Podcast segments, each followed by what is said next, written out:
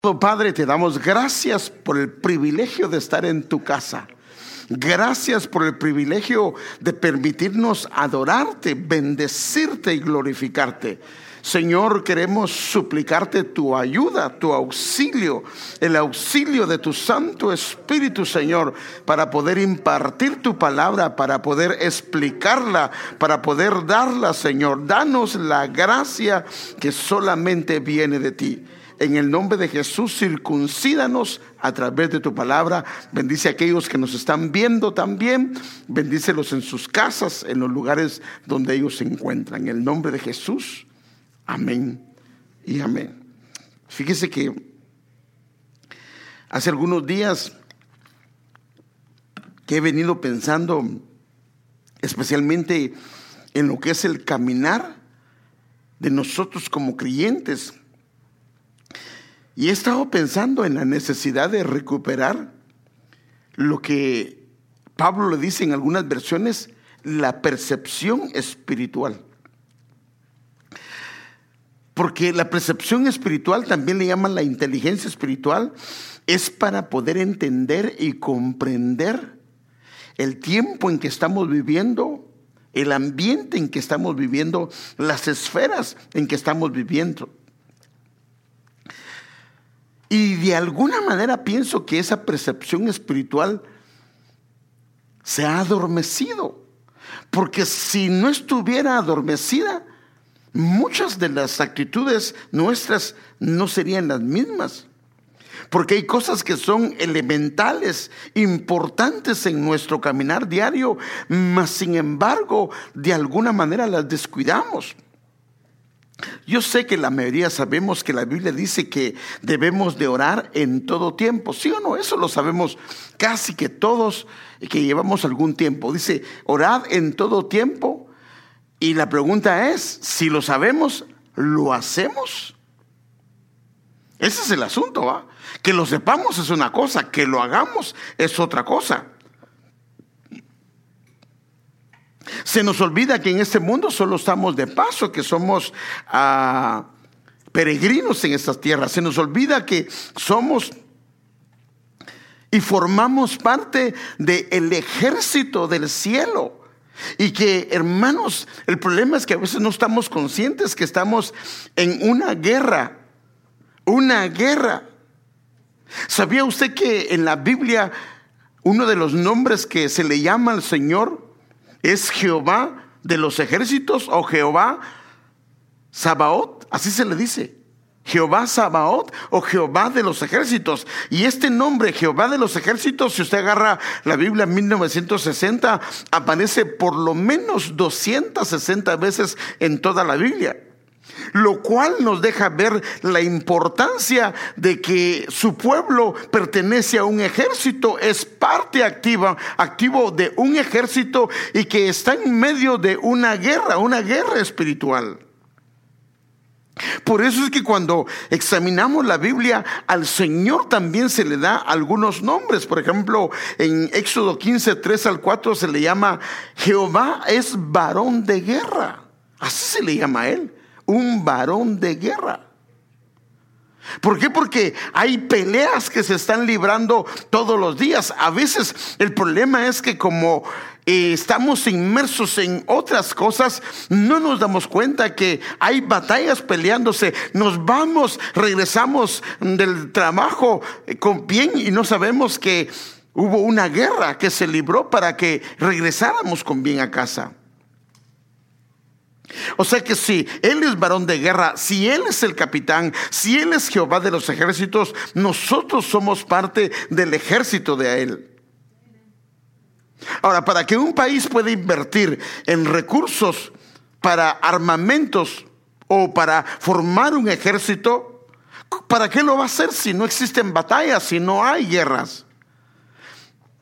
No tendría sentido ni lógico que un país, hermano amado, comience a invertir millones de millones de dólares en armamento, en un ejército, si no hay posibilidad de guerra alguna. Pero por eso la Biblia cuando habla que Él es Jehová de los ejércitos, cuando habla que Él es varón de guerra, es porque nos está remarcando, nos está señalando que hay una guerra eh, latente, hermano amado. Hay una guerra que se vibra en el mundo espiritual. Veamos cómo lo dice el apóstol Pablo. Efesios capítulo 6, versículo de 12, del 12 al 13. La batalla que libramos, o sea, ¿se libra o no se libra una batalla? Ahí está claro. La batalla que libramos no es contra gente de carne y hueso. O sea que la batalla no es a nivel físico sino contra principados y potestades. Mire, está hablando de entidades angelicales caídas que son grandes, contra los que gobiernan las tinieblas de este mundo, contra huestes espirituales de maldad en las regiones celestes.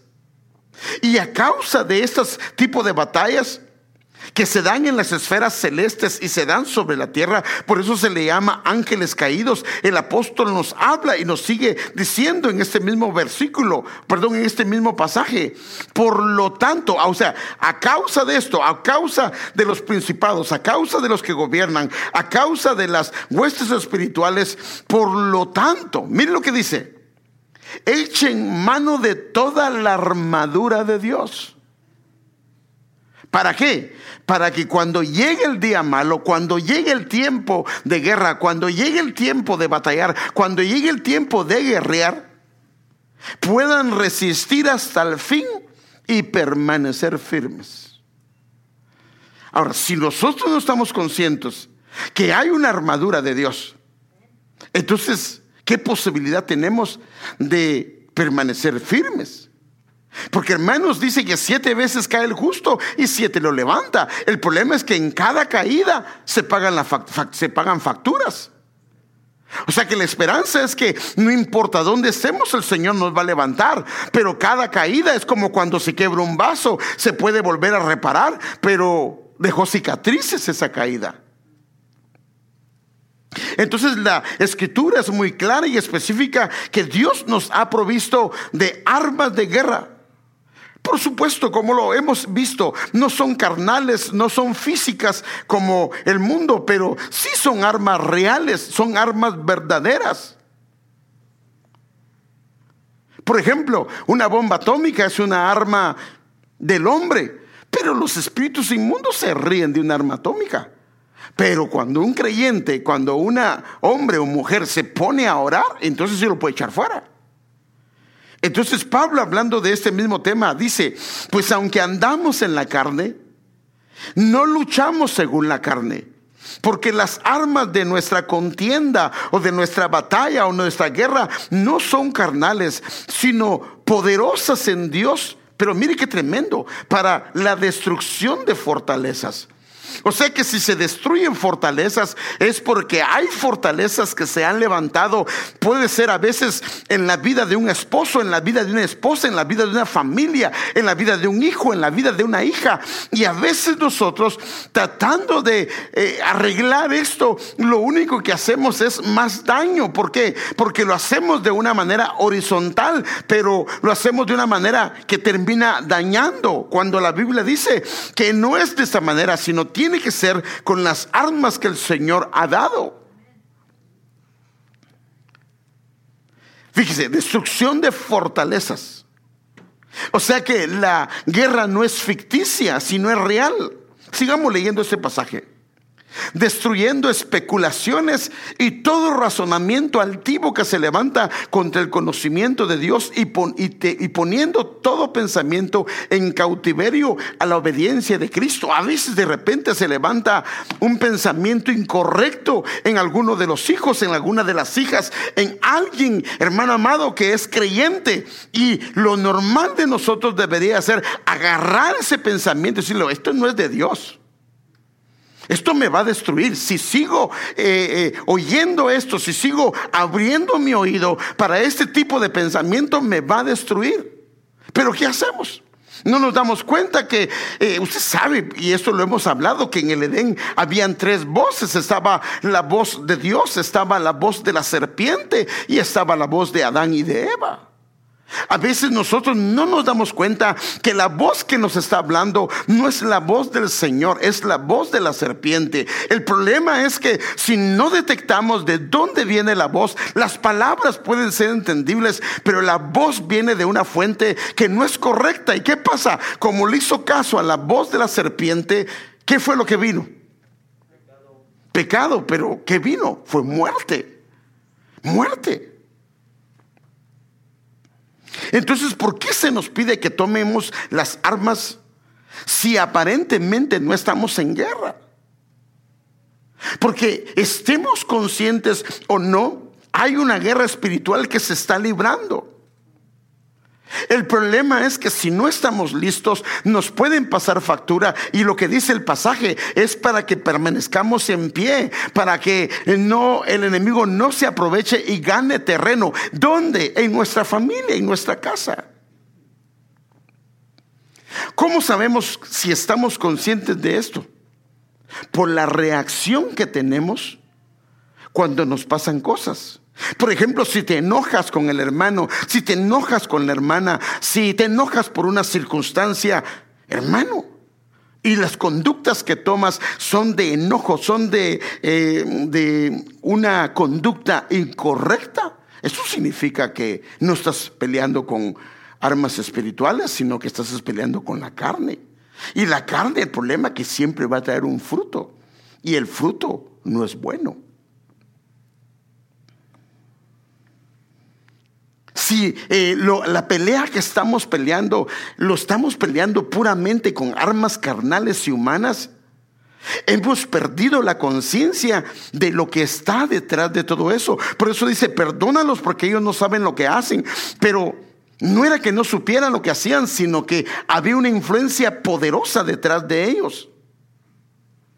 Usted sabe, hermano amado, que el enemigo nos odia, el enemigo nos aborrece, el enemigo quiere destruir la cabeza de hogar, quiere destruir la familia, quiere destruir una iglesia, quiere destruir a nuestros jóvenes, a nuestros hijos, hermano. Pero ¿cuántas veces hemos llevado esas batallas al nivel de orar al Señor y pedirle misericordia? ¿Cuántas veces ha salido la carne, los gritos, el enojo, el chisme, la murmuración en vez de hacerlo con las armas del Señor. Si estamos acostumbrados a batallar con la carne, entonces imagínense cómo nos da con las batallas que tenemos a diario en el trabajo. Porque al final lo que cuenta es si nos mantuvimos firmes, si permanecimos firmes, si eh, los frutos del Espíritu operaron en nosotros. Y nos guste o no, estas batallas se dan a diario.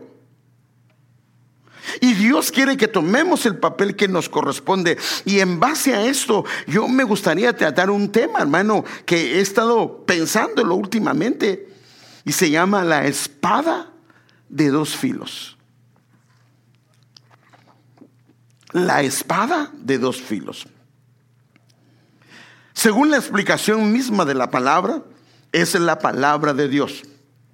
Y Pablo haciendo eh, una analogía de lo que es una armadura de un soldado romano en Efesios capítulo 6 del versículo 10 al 17, Pablo hace una descripción detallada de lo que es la armadura, pero con aplicaciones espirituales. Y dentro de esta armadura está la espada de dos filos, que es la palabra de Dios, que la cual tiene una aplicación hermosa y preciosa.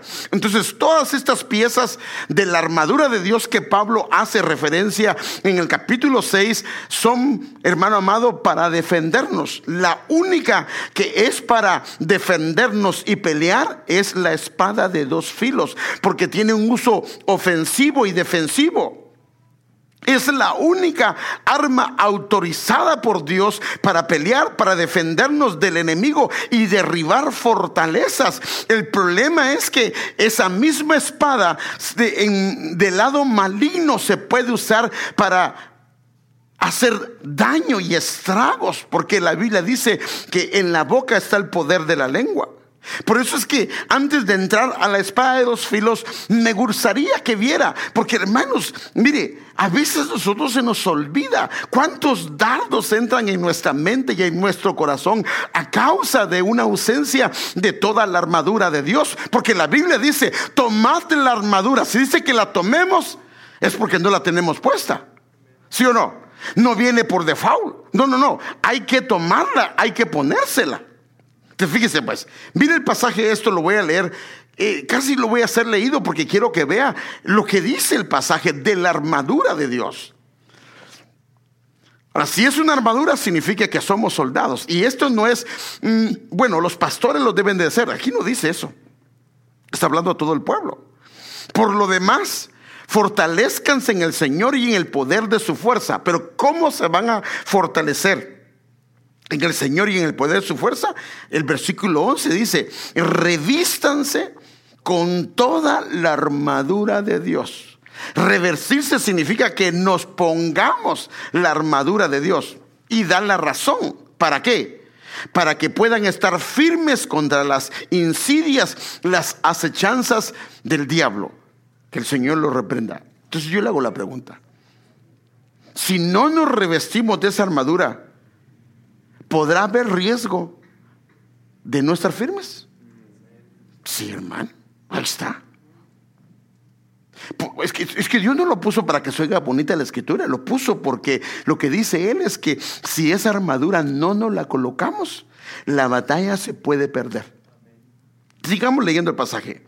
Porque nuestra lucha no es contra sangre y carne, ya lo leímos, pero quiero leer el pasaje completo, sino contra principados, contra potestades, contra los poderes de este mundo de tinieblas, contra las fuerzas espirituales de maldad en las regiones celestes. Por tanto, vuelve a decir otra vez, tomen toda la armadura de Dios para que puedan resistir en el día malo y habiendo hecho todo, estar firmes. Ahora, mire, comienza aquí a describir la armadura y da detalle de, a qué se refiere y cuál es la aplicación espiritual. Efesios 6, 14 dice, estad pues firmes, ceñidos. Ustedes tienen que ver el cinto. Ceñidos su cintura con la verdad. Entonces la verdad es el cinto. O sea que si decimos mentiras, definitivamente esa armadura va a andar toda guangocha y entonces no va a funcionar. Tiene que estar amarrada con la verdad. Quien lo amarre la verdad. bueno, pero yo tengo bien apretado, sí, pero si no tiene la verdad practicando y lo que practica es la mentira, entonces eh, no va a estar esa armadura bien puesta.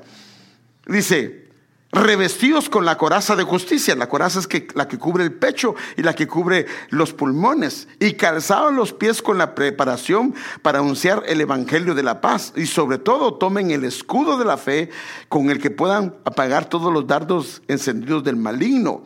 Y tomen también el casco de la salvación y termina. Y la espada del Espíritu que es la palabra de Dios. O sea que la palabra de Dios es la espada, es la que tenemos para eh, de manera ofensiva y defensiva. El problema es que la palabra de Dios, si no la leemos, ¿cómo, cómo vamos a, defendernos? Por ejemplo, cuando vino el enemigo a tentar al Señor, él no comenzó a decir, váyase, quieto, yo soy el hijo. No, no, no, él lo reprendió con la palabra de Dios. Entonces, si no la lees, ¿con qué lo vas a reprender? Porque de la abundancia del corazón habla la boca. Entonces, fíjese, ¿cómo sabemos que tenemos puesta en la armadura de Dios? ¿Cómo sabemos que tenemos puesta en la armadura de Dios? Por la reacción que tenemos cuando vienen los acontecimientos, cuando vienen las cosas. Y al final podemos hacer una evaluación. Yo creo, hermano, que nosotros todos hemos pasado por derrotas, todos hemos sido heridos en algún momento, pero no toda la vida. Porque entonces, hermano, una persona herida es una persona que no puede caminar al paso que va el Señor. Entonces, fíjese, mire, este es un hombre que está leyendo la Biblia, pero vienen dardos. Entonces, la conducta y manera de proceder, al venir los dardos, llámese palabras, llámese comentarios que la gente hace de ti o de mí, son los que van a determinar si la armadura está puesta. Si, mire, mire, si a usted le cuentan de algo que alguien dijo, llámese hermano, llámese hermana, y usted haga de cuenta que a mí me cuentan algo, mire, dice el hermano que usted esto y aquello, y yo comienzo, ah, pero usted porque no sabe cómo está el hermano, cómo está la hermana. Perdóneme, yo estoy usando armas carnales. Lo que debería de hacer es quedarme callado, a no ser que necesite arreglar algo y decir, bueno, hermana, eso no es lo que yo pienso, o hermano, eso no es lo que yo pienso, no es lo que yo creo, y resolverlo de la manera que el Señor nos manda resolverlo. Pero si nuestra boca comienza a dispararse y a decir muchas cosas, perdóneme, no son armas espirituales, sino lo que estamos usando son armas carnales. Si los dardos del enemigo entran en tu mente o en tus pensamientos y no logras, como dice la escritura, llevarlos cautivos a la obediencia de Cristo, entonces viene un hermano, te dice algo, viene una hermana, te dice algo. ¿Qué es lo que dice la Biblia? Mm, no, eso no es de Dios. Esto no viene de Dios, esto viene de la serpiente. O viene de Dios, o viene del hombre. Entonces, cuando agarras ese pensamiento dices, no, yo lo agarro, lo llevo, lo, lo paso a la obediencia de Cristo dices, no, no, no, este pensamiento no me va a traer bien. Y lo llevas cautivo y se desecha. Porque yo le quiero decir algo. Esto lo he aprendido yo al caminar el tiempo, hermano. Si tú no tienes cuidado, perdóneme lo que le voy a decir, pero la gente va a querer echar la basura que tiene en tu casa. ¿Por qué te llaman? Así te llaman para contarte, por ejemplo, el servicio del miércoles. Hermano, cómo estuvo de bonito. Mire que la gloria del Señor estaba ahí. Hermano, ¿qué tiene que hacer? Aleluya, sígame contando, hermano. Pero, hermano, ¿sabemos cuando algo es un chisme o no sabemos? Hermano, no somos ya niños, tal vez los niños son los que no diferencian, pero nosotros sí sabemos cuando de dónde viene la voz. Y acuérdense que si es un chisme, si es una murmuración, de seguro que no es de Dios. Ahora, si escucha, no, pero cuéntenme más porque no sé si es chisme. Ya, Entonces, ya cuando viene a darse cuenta, le echaron la basura. El problema es que la basura es fácil dejarla, sacarla cuesta. Ahora, imagínense cómo cuesta consagrarse, cómo cuesta apartarse. Y en un ratito te pueden contaminar. En un ratito te pueden contaminar. Entonces, nosotros debemos de llevar esto a la obediencia de Cristo. Porque si los dardos entraron, es muy probable que no tenías el casco puesto. Y el problema de esto es que si nosotros no nos ponemos la armadura, continuamente nos van a estar hiriendo, continuamente la gente nos va a estar dando, y, claro, ellos son usados o son usadas por medio del enemigo, porque hermano, ¿a quién va a usar el enemigo? Si, si alguien, por ejemplo, si alguien de la calle te dice, usted es un cristiano hipócrita, pues dices que Dios tenga misericordia de él, pero si te lo dice un hermano de la iglesia. Si te lo dice tu esposa, ¿de qué te sirve predicar? Y no vas a poder, alemania, eso sí, son, esos son ganchos salida, hermano. Porque habrá alguno que no tenga pies de barros. No. Entonces cuando una persona está siendo bombardeada por dardos, su caminata va a ser una caminata de heridas, golpes durante todo el camino. Y por eso es que continuamente necesitan a él, por ejemplo, andarlo arrastrando. Venía a la iglesia, vos no seas ingrato. Y ahí lo andan jalando y jalando y jalando todo el tiempo porque está herido. Está herido. Está herido. O por ejemplo, necesitan estarlo cargando todo el tiempo.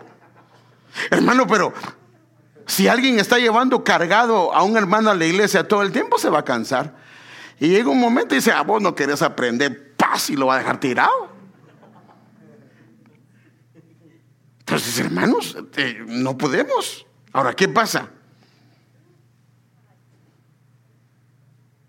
Hermanos, si estamos cojeando. O sea, el problema es que si nosotros no tenemos cuidado, el enemigo va a comenzar a herirnos. Y obvio que una persona que tiene cojera ah, no va a poder caminar un trecho largo. Porque la caminata, hermano, no se ha acabado. Porque mientras el Señor no venga, tenemos que seguir la, en la caminata. Y el Señor dice, puestos los ojos en Jesús. El problema es que mucha gente va a querer hacer que se desvíe nuestra mirada del blanco. Y claro, si lo pones para acá, te vas a desviar. Si lo pones para acá, te vas a desviar. Y si no tienes cuidado, te ponen una joroba y comienzas a ver los pies de barro de todos. Tu mirada tiene que ser puesta en el Señor. Mire este hombre que estaba herido. Por eso digo, los heridos, esto es lo que pasa. Sin embargo, un soldado arameo disparó una flecha al azar hacia las tropas israelitas. E hirió al rey de Israel. Mire dónde entró. Entre las uniones de su armadura. O sea que en su coraza entró. Y cuando fue herido, da la vuelta y sácame de aquí, dijo Acab entre quejas y gemidos al conductor de su carro, estoy gravemente herido. Entonces, uno que está herido, lo primero que hace es que se sale de las batallas que le corresponden hacer. Ahora, en vez de enfocarse en lo que Dios le ha dicho que debe de hacer, comienza a enfocarse en las debilidades, en las flaquezas de los demás, hermano. Mire, qué triste es cuando comenzamos a ver las heridas y las flaquezas de los demás y dejamos de ver la responsabilidad nuestra, que es en casa, que es en familia, que es en nuestros hijos. Y es lo que le pasa a la mujer de Cantares. Ella descuidó su viña, descuidó lo que Dios le había dado. ¿Por qué? Porque se comenzó comenzó a enfocar en otras cosas. Entonces, cuando hay heridas, ese es el problema que pasa. Y entonces comienza a volverse una víctima y a verse sus heridas y a hablar de sus heridas. Y el problema es que cuando comienza a hablar de sus heridas, eh, si lo hace para recibir consolación, no hay problema. Pero muchas de estas veces ya hay veneno, hay amargura y comienza a contaminar al resto de gente que le rodea. Miren, yo por eso se los he dicho en esta iglesia, hermanos. Este es un pueblo del Señor, pero es un hospital. Tú tienes que tener cuidado a quien escuchas. Si usted quiere contaminarse, eso es su decisión. Pero yo se lo he dicho. Usted bien sabe cuando es un chisme, usted bien sabe cuando es una murmuración. Y hermano, tenemos que ser nosotros cuidadosos, porque el problema es que sí afecta, sí afecta, hermano. Nos quieren, hermano, nos quieren sembrar en nuestro oído, perdóneme, estiércol que a la larga termina haciendo daño. ¿Por qué no averigua? ¿Por qué no indaga? ¿Por qué no le pide al Señor? Eso es lo que deberíamos hacer nosotros, hermano. Usted no tiene idea de cuántos chismes nos han levantado a nosotros, hermano. Créame. ¿Y sabe qué es el problema? Que en vez de venir a preguntar al lugar correcto, pregunta donde no debe preguntar y sabe qué le dicen y sabe qué hacen. desinforman y acuérdense que un mal informe, un mal informe fue el que hizo que el pueblo del Señor se regresara. Y al Señor le desagradó y ese pueblo quedó tirado en el desierto. Entonces, la Biblia describe dónde está ubicado ubicado el poder de la espada de dos filos. Mire, por eso quiero decírselo y si el Señor me permite quiero terminarlo, pero creo que lo voy a hacer en dos, en, en dos enseñanzas. Pero la Biblia describe dónde está y es hermoso que la Biblia nos da el detalle dónde está el receptor, dónde está la fuente, dónde está donde opera y, se, y, mire que dice, por ejemplo, primero hablando del Señor Jesús, Apocalipsis 1.16 dice, en su mano derecha tenía siete estrellas y de su boca salía una espada aguda de dos filos. Entonces, ¿dónde está la espada de dos filos? En la boca. Ay, hermano, pero ahí está hablando del Señor Jesús. Bueno, entonces miremos otro que habla de, del ser humano. Pues aquí habla Isaías como profeta. Hizo de mi boca espada afilada. O sea que la espada está en la boca, en la boca. Y por eso es que fíjese que el proverbista, el, el Salomón, dice lo siguiente. Hay hombres cuyas palabras son como golpes de espada. Mire qué tremendo. Pero la lengua de los sabios es medicina. O sea que una lengua o una boca que está correcta, lo que va a traer es sanidad, va a traer medicina. Pero una eh, boca incorrecta, que puede tener inclusive la espada de dos filos, puede terminar dañándola.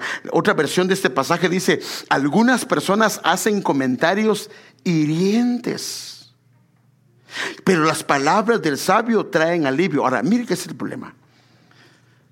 Nosotros tenemos que tener cuidado, hermano, porque los comentarios nuestros pueden hacer tropezar a gente. Y eso se nos va a pedir cuentas a nosotros. Si nosotros le servimos de piedra de tropiezo a alguien. Mire, tal vez Héctor tiene un buen concepto de tal hermano o de tal hermana, pero yo puedo venir con él, meterle basura y cambiarle el concepto que él tiene del hermano o de la hermana. Y esto no lo debemos de hacer. Tenemos que tener cuidado porque esto es muy delicado.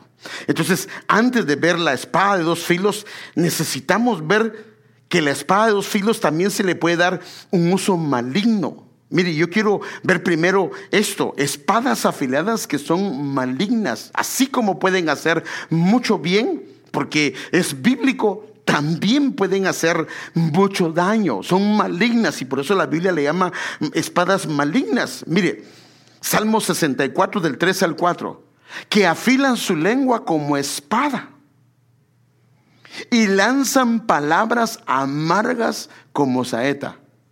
Ahora, mire cómo lo hacen para herir en oculto al íntegro. O sea, no van con el que está amargado, ¿con quién van?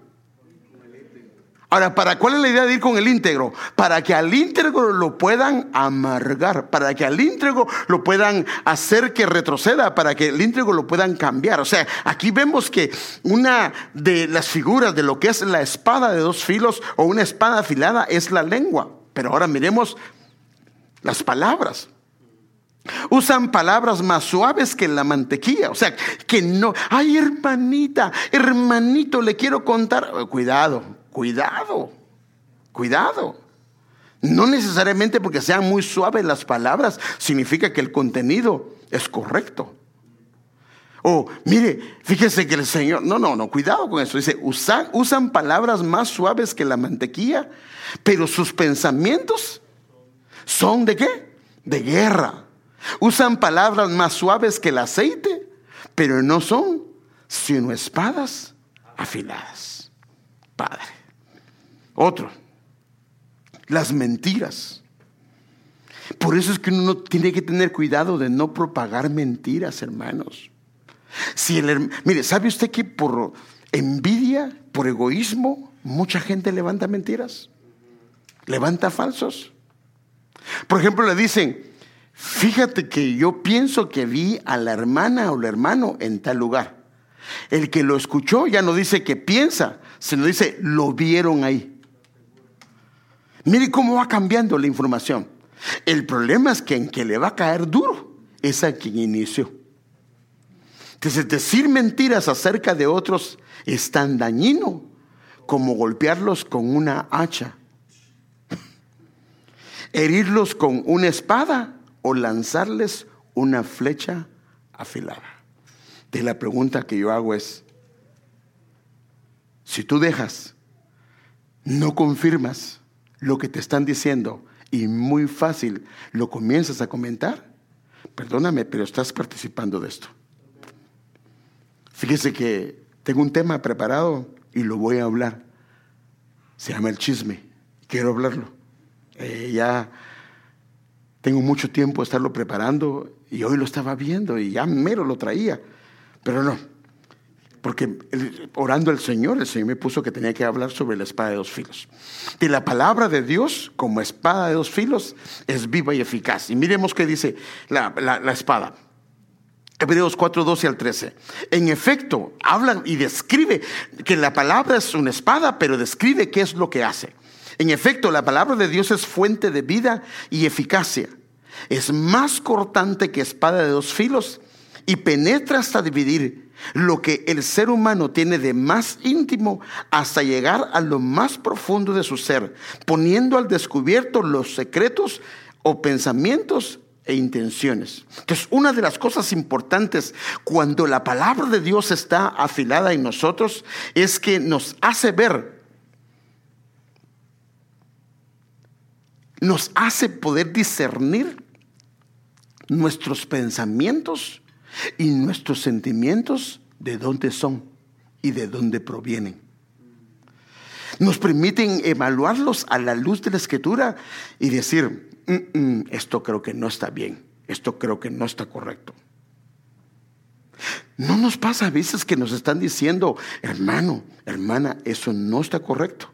O el esposo nos dice, o la esposa nos dice, esto no está bien, y no lo miramos. Porque tal vez la espada de dos filos no está operando, porque aquí lo que dice es que penetra y divide el ser humano, eh, sus sentimientos de sus eh, eh, razonamientos, llega a lo más profundo de su ser y saca al descubierto lo que son los secretos, los pensamientos, las intenciones, para evaluarlos si son de Dios o no son de Dios. Entonces sigamos leyendo ese pasaje.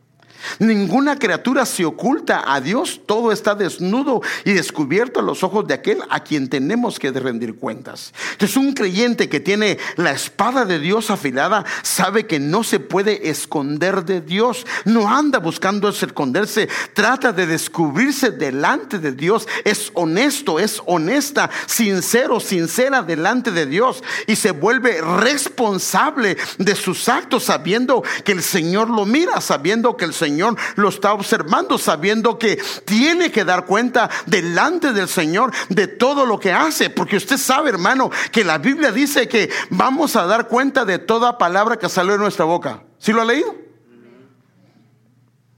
Si fue un comentario incorrecto, vamos a dar cuenta. Entonces, ¿cómo se pierde el filo en la espada? Entonces ahora Quiero ir primero viendo cómo se pierde el filo en la espada y luego voy a ver cuando se pierde el filo en la espada las consecuencias que vienen a la vida. Hermano, mire, créame que cuando estaba viendo esto le dije, Señor, ayúdanos, ten misericordia porque la cosa está seria. Se puede perder el filo en la espada. Entonces, fíjese, pues, déjenme enseñarle. Una es cuando alguien comienza a rechazar, a menospreciar, y esa persona no logra, no logra agarrar eso y hacerlo a un lado. Mire qué dice, pero tú has desechado, has rechazado a tu ungido, te has enfurecido contra él en gran manera. Has revocado el pacto con tu siervo, has arrastrado por los suelos su corona, has derribado todas sus murallas, dejando en ruinas sus fortalezas. O sea que lo desechó, lo rechazó, eh, eh, ha derribado sus fortalezas, ha violado el pacto. Y mire qué dice, lo que hizo, esta actitud es, le has quitado el filo a su espada. O sea que cuando alguien comienza a menospreciarte y tú no arreglas eso, comienza a rechazarte, comienza a violar el pacto, comienza a quitar tus murallas que el Señor te puso, lo que va a estar haciendo es quitándote el filo. No, no, debemos de dejar que la gente nos diga cualquier cosa. Y no dice la Biblia que una llaga podrida éramos, éramos, éramos. Pero no tenemos que permitir que la gente nos menosprecie, hermano. No. Otro, en toda tierra de Israel no podía hallarse ningún herrero, pues los filisteos decían, no sea que los hebreos hagan espadas o lanzas, y todo Israel tenía que descender a los filisteos, cada cual para afilar la reja de su arado, su, azuela, su hacha o su aguijada. Mire, los filisteos tienen varios propósitos. A los siervos, una filistea se trajo a Sansón. Cuán fuerte era se lo trajo abajo y le quitó toda su fuerza. Los filisteos le robaron la presencia del Señor a Israel. ¿Alguien me puede decir cuándo se la robaron? Ay, hermano. ¿Ah? Cuando se robaron el arca. ¿El arca que representaba? La presencia del Señor. y se la robaron. ¿Y sabe que dónde se la robaron? ¿Cómo se llama el lugar donde se la robaron? Ebenecer, Padre mío, en Ebenecer.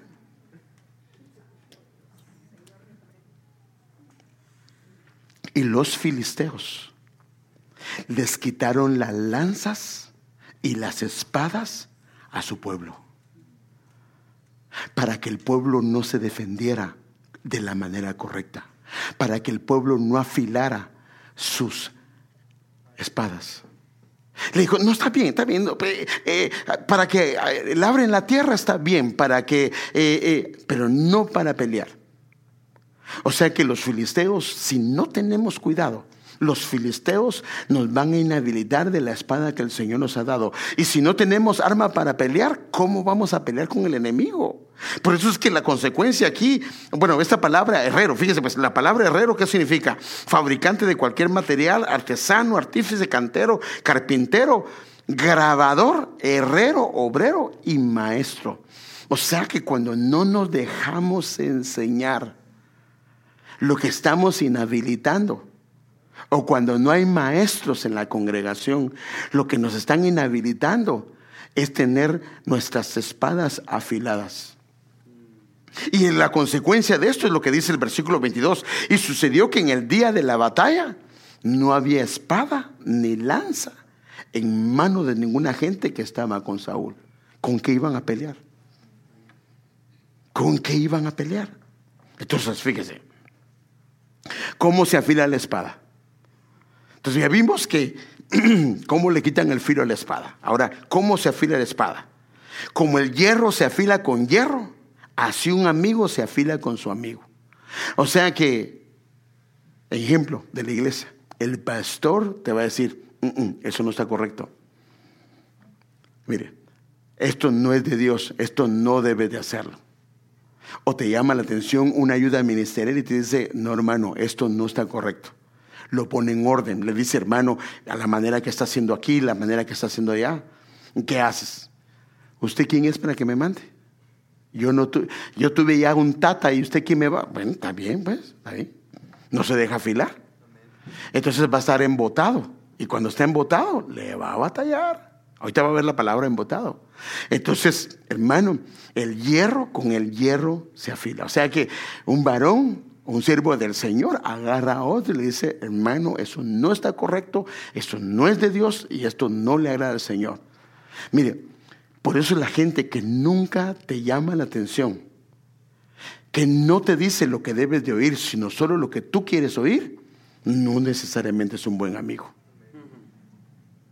Porque a veces nosotros buscamos que confirme alguien lo que queremos oír, pero mire, ahorita que me fui a a Guatemala eh, tuve la necesidad de sentarme con dos familias. Y a una de ellas le digo, perdóname lo que te voy a decir. Sé que no es lo que querés escuchar, pero te lo tengo que decir. Y otro me dijo, bueno, no esperaba que me dijera eso, pero es que eso es lo que tienes que escuchar. Tal vez no vas a querer ser mi amigo, tal vez no vas a querer ser mi amiga, pero yo te tengo que decir eso. Con amor y misericordia, pero se lo tengo que decir. Entonces, ¿cómo se afila? El hierro con el hierro. Otro, con pedernal afilado. Inclusive se circuncida a la gente. Pero quiero ir rápido. Repitiéndole una manera, se, se, recuerda que yo le he hablado esto, hermano, que este pasaje lo acabamos de leer hace poco, y Deuteronomio 6, 7 dice, repíteselos a tus hijos una y otra vez, habla de ellos en tus conversaciones, cuando estés en casa y cuando vayas por el camino, cuando te acuestes y cuando te levantes. Y esta palabra repetir en la BTX tiene una nota que dice que es afilar algo, es decir, enseñar incisivamente. O sea que cuando lo estás haciendo, fíjese que cuando a veces lo estoy predicando y a veces, por decirlo de esta manera, le vuelvo a recordar algo. Si se enoja, ¿por qué se enoja si lo que estamos haciendo es afilando? Afilando, afilando, afilando. Entonces es repetir, repetir es una manera de afilar. Entonces ahora quiero ir a esta parte porque esta es la parte que quiero ver la parte negativa. Ya vimos cómo se pierde el filo, ya vimos cómo se afila, Ya vimos la espada de dos filos, pero ahora quiero ir a esto, hermano, porque esto es lo que tal vez me interesa más, hermano, porque esto tiene mucho que ver con nuestra vida. Es cuando una persona, perdón, cuando una espada o hacha pierde su filo, a esto en español se le llama embotar. No empacho, ¿ah? no, no, es otra cosa. Embotar. Te mire, pues, por ejemplo, mire cómo lo dice Eclesiastés 10:10. Si el hierro hacha está embotado y uno no lo afila, hay que aplicar más fuerza. Es como que un cuchillo no tiene filo, le cuesta más partir la carne, ¿sí o no? O qué sé yo, lo que vaya a, partir le cuesta más. Entonces dice, eh, si el hierro o hacha, dice otras versiones, está embotado y uno no lo afila, hay que aplicar más fuerza. Ahora, mire esta palabra embotar según los diccionarios, es quitar la agudeza, o sea, el filo a la punta o el filo de una arma o de un instrumento cortante. O sea que cuando se eh, pierde su filo, a esto se llama embotar. Pero mire, en el diccionario lo que dice es perder la percepción. Mire qué tremendo, hermano. O actividad de los sentidos o la voluntad. O sea que una persona que ha perdido el filo de la espada de dos filos que Dios le dio. Porque la espada no es solo para el pastor, la espada es para cada uno. Y no digamos para los que somos ah, padres o los que somos o los que son madres que funcionan como padres. Dice, es perder, es embotar es perder la percepción o la actividad de los sentidos o de la voluntad. Entonces ahora quiero llevarlo a esto, hermano.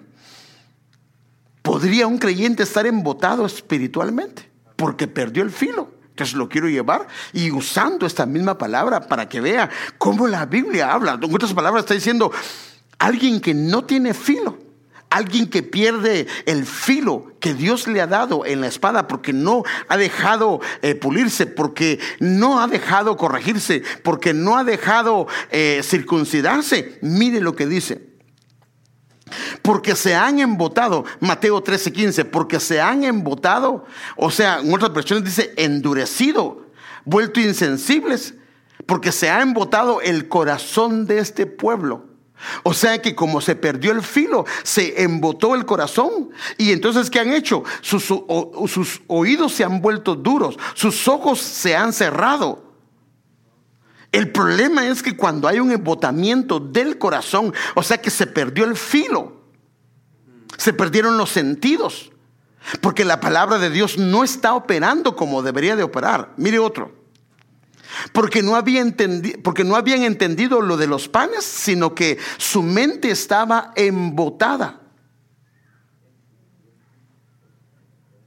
Sin entendimiento estaba oscurecido.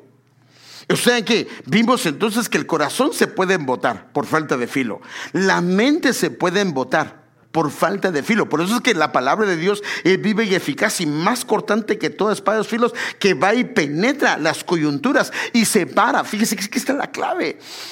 Separa el espíritu de los sentimientos, porque el problema en nosotros es que el corazón es el más engañoso de todos y cuando nuestro corazón está pegado a nuestro espíritu no logramos diferenciar si es de Dios o no es de Dios. Pero la, espada separa para que nos demos cuenta que estos pensamientos en el alma no son de Dios. Entonces, por eso es que, ¿qué puede pasar? Su mente se puede embotar. El entendimiento de ellos se embotó. Porque hasta, mire, pues, un entendimiento embotado, o sea, sin filo. Porque hasta el día de hoy sobre la lectura del antiguo pacto permanece el mismo velo no descorrido que por Cristo es quitado. O sea que este, este embotamiento... Em, em, e, e, ese embotarse del entendimiento lo que quita es la habilidad de leer. Leemos, pero no entendemos. Porque lo dice, porque el velo está puesto. El velo está puesto. Ahora, mire lo grave de esto, hermano. Romanos 11:8. Tal como está escrito, Dios le dio un espíritu embotado, hermano. O sea que si la espada de dos filos no está operando, hay un espíritu embotado. endurecido. Y este espíritu endurecido tiene ojos que no ven y oídos que no oyen. Y dice, y hasta el día de hoy. Y está hablando de un pueblo que, hermano amado, tenía el entendimiento de la palabra, conocía la palabra, sabía de pe a pa, hermano, la escritura. Le preguntaron dónde van a ser el Mesías. Ellos sabían dónde iban a ser. Ellos tienen la inteligencia embotada, hermano.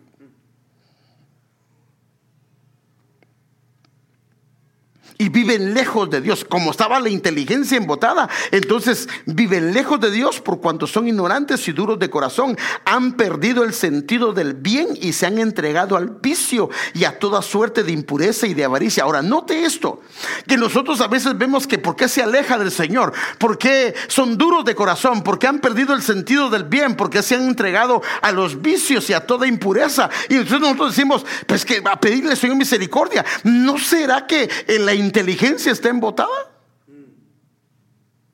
Que el problema, y lo otro solo es consecuencias o síntomas de, un eh, de, estar embotada la inteligencia. Hermanos, necesitamos pedir al Señor que nos ayude. Necesita nuestra espada estar afilada. Y termino con esto. Mire qué dice 1 Timoteo 6:5. Y también los conflictos sin fin. Mire, cuando hay conflictos sin fin, propios de personas con la mente. O sea que una persona que anda constantemente en pleitos, en líos.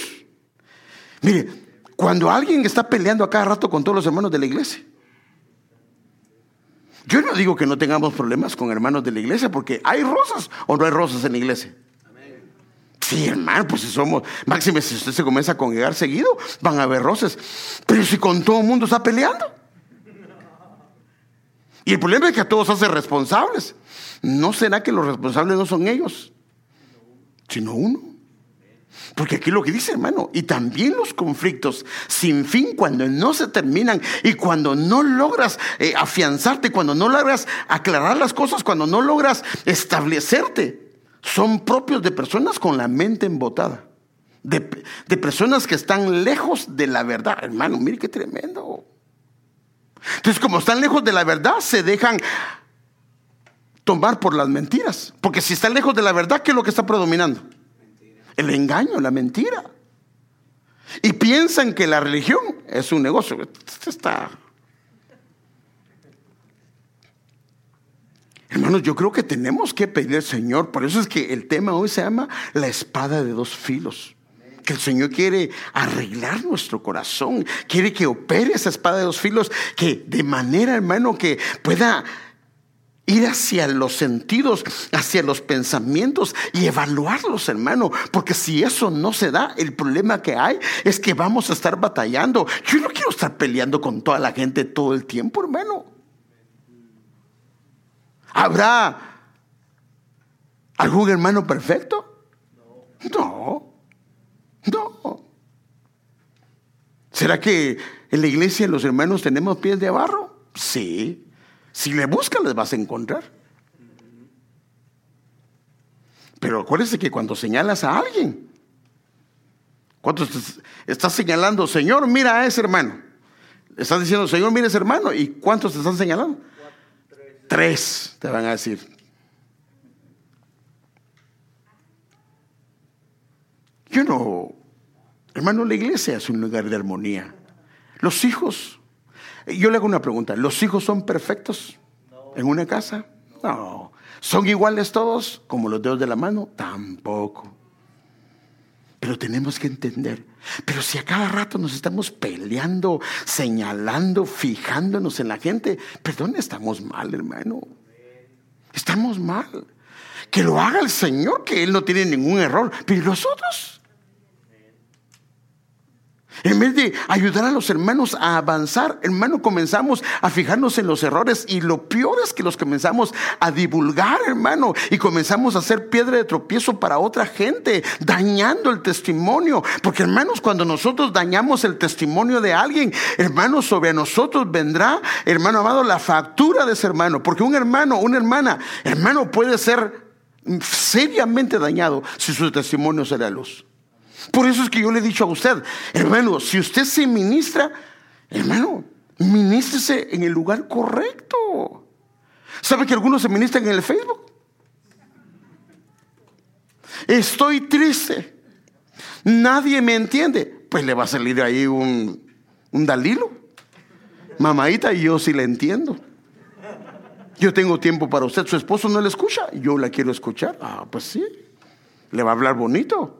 Pero es el mismo enemigo. Hermano, ¿por qué no vamos a ministrar en el Facebook? ¿Por qué va a sacar usted sus problemas de hogar, sus problemas de familia? No, hermano, esos no son lugares para eso.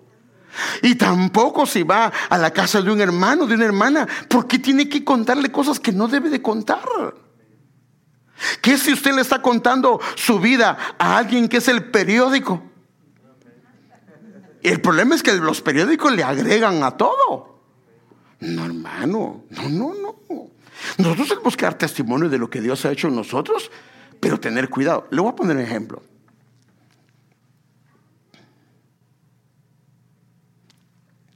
Imagínense si antes era una persona ladrona o ladrón. Y comienza a decir las barbaridades que hacía. Y se lo cuenta a alguien que lo comienza a contar, no de la manera correcta. Ya nadie lo va a querer invitar a su casa. porque nadie me invita? Y, o, si lo invitan, le tienen el ojo puesto. ¿ah? y mire, y por casualidad algo se desapareció. ¿A quién, ¿De quién cree que piensan? Del hermano piensan. Ah, se me hace que ese hermano tal vez... Y nada que ver. Y después lo encuentran por ahí tirado. No, hermano. La ministrada debe ser en los lugares correctos. No le cuentes tu vida a nadie. No le cuentes tu vida a nadie. Imagínate, comienzas a contar problemas de tu hogar, de tu familia hermano, y salen a luz. Puedes terminar avergonzando a tu esposa, puedes terminar avergonzando a tu esposo de una manera incorrecta. El problema es que una mala fama es difícil quitarla, hermano. Cuando se hace un mal nombre es difícil. Entonces todo tiene su lugar. Está bien que nos reunamos, que está bien que compartamos, podemos contar testimonios de lo que el Señor ha hecho, pero hay cosas que no se deben de contar. ¿Está de acuerdo, hermano? Porque hay cosas que no se deben de contar. Y fíjese que por eso tenemos que tener cuidado, porque como nosotros contamos, de repente llega un niño a un hogar, una niña, y este sin contarle nada comienza a contar toda la sopa, saca toda la sopa. ¿No será que papá hace lo mismo? ¿No será que mamá hace lo mismo? Entonces necesitamos la espada de dos filos que no es para matar a nadie de nuestros hermanos. No. La espada de dos filos es para que nosotros discernamos, nuestro corazón esté sensible, nuestros ojos estén sensibles, nuestro entendimiento, nuestra inteligencia y que podamos descubrirnos y abrirnos delante de Dios. Y hermanos, y que cuando veamos al hermano lo veamos con misericordia, a la hermana la veamos con misericordia. Hermanos, ¿no es eso lo que el Señor quiere? Que tengamos misericordia de la gente. ¿Quiénes somos nosotros para señalar a la gente? ¿Quiénes somos? Fíjese que he entendido algo. Dios tiene sus normas y las normas se deben de practicar. Pero sabe que Él a veces hace excepciones de las normas. Le voy a poner un ejemplo. La Biblia es clara que si alguien caía en adulterio, ¿cuál era la muerte? Ser apedreado. ¿Y por qué a David no lo apedrearon? ¿Y por qué la mujer adúltera tampoco la apedreó él? Porque pareciera que hay veces que el Señor, viendo el arrepentimiento de alguien, Él hace una excepción. Hermanos, el hijo pródigo se fue. Hizo barbarie. ¿Hizo mal o no hizo mal el hijo pródigo? Hermano, hizo mal. Se llevó la herencia. Hermano, él andaba ahí en los bares, va a darle duro, hermano. Y después, hermano, se quedó en la calle, se gastó todo lo de su padre. Y después regresa, hermano, después regresa. ¿Y, quién fue el que se enojó? El que se quedó. O sea que el que se fue estaba perdido, pero el que se quedó estaba más perdido. ¿Por qué estaba más perdido? Porque no se miraba a sí mismo cuán mal estaba. En vez de alegrarse, obvio que no tenía el corazón del padre, porque en vez de decirle gracias porque este mi hermano estaba muerto, no sabíamos de él, enojado estaba. Imagínense cuán ciego estaba, que todo era de él y no había usado nada. No, hermanos. Si los hijos pródigos se levantan. Ahora, ¿cuándo lo activó el Señor? Le dijo el Señor, ay bandido, hoy sí, te, ahí andabas eh, de aquí para allá, ahora 10 años sentados y vamos a evaluarte. Padre, no. Dice que hermano ni viene, lo bañó. Hermano, lo bañó. Le puso anillo, le dio posición, le cambió sus vestiduras. Por eso se puso bravo el hermano. Y por eso el apóstol Sergio, hermano amado, el año pasado, que fue el año de la reconciliación, dijo, este va a ser un año de prueba. Porque el Señor va a recibir a muchos hijos pródigos y los que estamos ahí hace mucho tiempo. Porque mire, yo le voy a decir una cosa. Nosotros no evaluamos solo la asistencia de la gente para darle un privilegio. ¿Sabía usted eso? Mire, yo le quiero decir algo. A mí me ha pasado. De repente Mire, pues, estoy pensando en este hermano para ponerlo en algo, o en esta hermana. Y sabe que es Dios. Yo estoy pensando. Estoy orando y estoy pensando, pero tal vez Dios ve mi debilidad, que no he tenido el discernimiento correcto. ¿Y sabe qué? Dios me permite ver un problema. Mm, te digo yo, mm, mm, no es el tiempo. No es el tiempo. De repente, y cabal, Dios me muestra algo, hermano, que el Señor lo saca a luz y como diciéndome Dios, todavía no, todavía no. Entonces fíjese, pues, nosotros para poner a alguien, no evaluamos cuánto tiempo lleva en la iglesia. Sí evaluamos su fidelidad, pero algo que evaluamos mucho es cómo se entrega con el Señor, su actitud, su carácter. Cuando le llamamos la atención, ¿qué es lo que hace? ¿Cómo eres tú cuando te llaman la atención? ¿Comienzas a alegar? ¿Comienzas a rezongar? ¿O comienzas a destruir a otros? A usted porque no ha visto al fulano. No. Pero créame, créame lo que le digo. Si yo estoy obrando mal, un día el Señor me va a llevar a cuentas a mí. Pero hermano, yo no quiero hacer nada malo. Si yo, si, no, hermano, ¿cuántos años estar batallando en la iglesia para que nos descalifiquen? Pero yo no, le voy a decir a Andrea, ¿por qué senté al hermano? ¿Por qué le tengo que decir a ella? Ahora, ¿sabe qué es el problema? Que yo he sentado a gente y esa gente le pregunta a alguien, ¿por qué te sentó el pastor?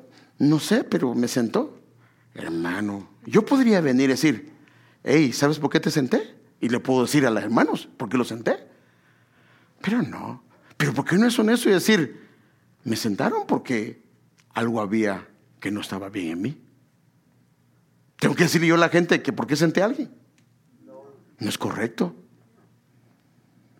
Y también cuando pongo a alguien, yo sé por qué lo pongo. Y esto es algo que tenemos que entender, hermano. ¿Por qué te enojas? ¿Por qué te molestas? Si tienes dudas, ven y pregunta conmigo.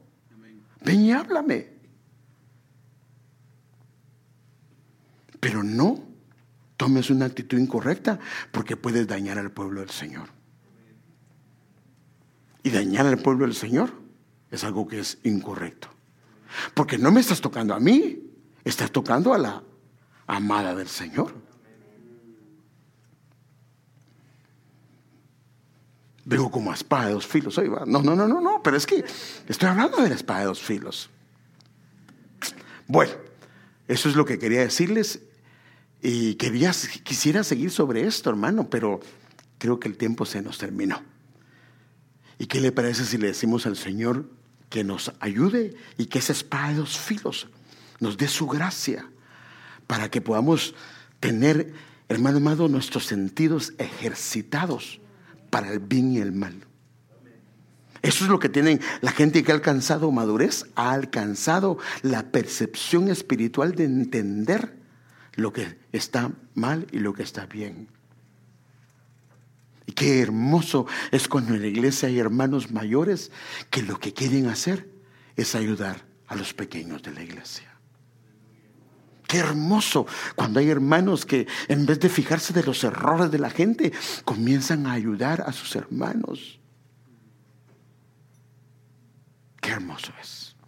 Padre, estamos agradecidos contigo Señor, ayúdanos, Padre. Nos has dado una espada de dos filos y perdónanos si la hemos usado incorrectamente. Perdónanos, Señor, si no ha sido de la manera que te ha agradado, Señor. Ha sido de manera incorrecta. Pero hoy queremos pedirte, Señor, que, Padre amado, no tenemos nada que ver con los filisteos, Señor. No queremos nada que ver, Señor amado, con aquella gente que le quita el filo a la espada, Señor, sino queremos la espada del Espíritu, la espada de la palabra de Dios para poder pelear, Señor, las batallas, Señor, para poder levantar al caído, para levantar, Señor, al menesteroso, para levantar, Señor, al que está en el polvo, Señor, y ayudarlo a que se siente en la casa del Señor con los príncipes del Señor. Señor, danos la gracia, danos la capacidad, Señor amado. Padre, nos has dado una herramienta poderosa para pelear nuestras batallas. Perdónanos si hemos usado armas humanas, armas carnales, armas que no te agradan, Señor. Queremos usar las armas que nos son lícitas, Señor, que nos han sido provistas por ti, Señor, para pelear en lo espiritual la manera correcta, la manera como tú nos has mandado, Señor. Danos la gracia, danos la gracia, Señor, en el nombre de Jesús.